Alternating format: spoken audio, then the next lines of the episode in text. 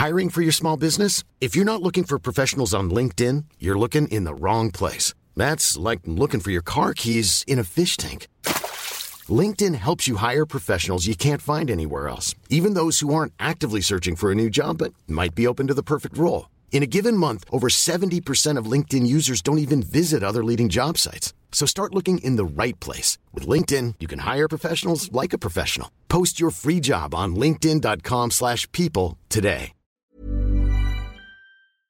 Good riddance to Isaias, the most damaging storm so far of the Hurricane twenty twenty season.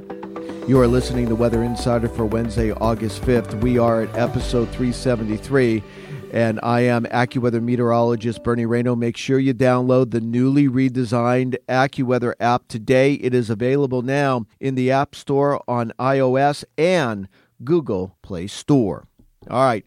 Isaias had more of an impact the farther north it moved throughout the history of its lifetime. Again, it brushed eastern parts of Florida. There were some gusty winds, but certainly, at least as far as U S is concerned, there was little damage along its southern pe- track. Of course, it did do damage across the Bahamas, and there was heavy rain in Puerto Rico and the Dominican Republic. All right, Isaias made landfall, and it was strengthening as it made landfall. It did so right near Ocean Isle, North Carolina. That was an area we did highlight uh, earlier on Monday.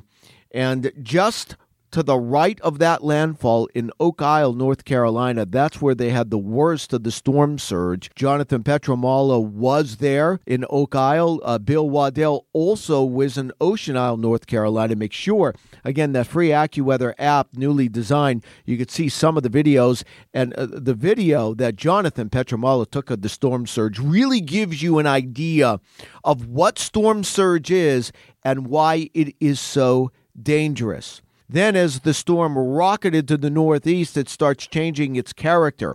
Most of the rain was on the northwestern side. There was a general two to four inches across the central parts of North Carolina. Then that became like a three to six, locally seven in Virginia. The heaviest rain was across uh, parts of Maryland and in the southeastern Pennsylvania, especially just west of Philadelphia, where we saw eight to nine inches of rain, lots of flooding, lots of water rescues. Then the wind started to become the big story as we head into the late morning, afternoon hours across New Jersey, New York State, southern, uh, southeastern New York, and southern New England. We saw wind gusts sixty-six miles per hour in Atlantic City. Reports of tropical storm force wind gusts over sixty around New York City, including LaGuardia, including J F K. We saw wind gusts tropical storm force across Connecticut and in the Boston area. Tornadoes started touching down right after Isaias made landfall around Oak Island, Bald Head Island, North Carolina, E F one damage. And then, unfortunately, across Beatty County in northeastern North Carolina, the tornadoes did result in at least two fatalities so far. Damage continued from tornadoes in the Hampton Roads, southeastern Virginia area, and that extended north to Dover, Delaware. Montego Bay, the uh, hotel in Wildwood, I believe that's Wildwood Crest, that roof was destroyed, and other structures in Wildwood. Also, Strathmore uh, also had some damage as well. You add that all up, waking up on your Wednesday morning, there were over three million businesses, homes without power, stretching from North Carolina all the way toward Maine.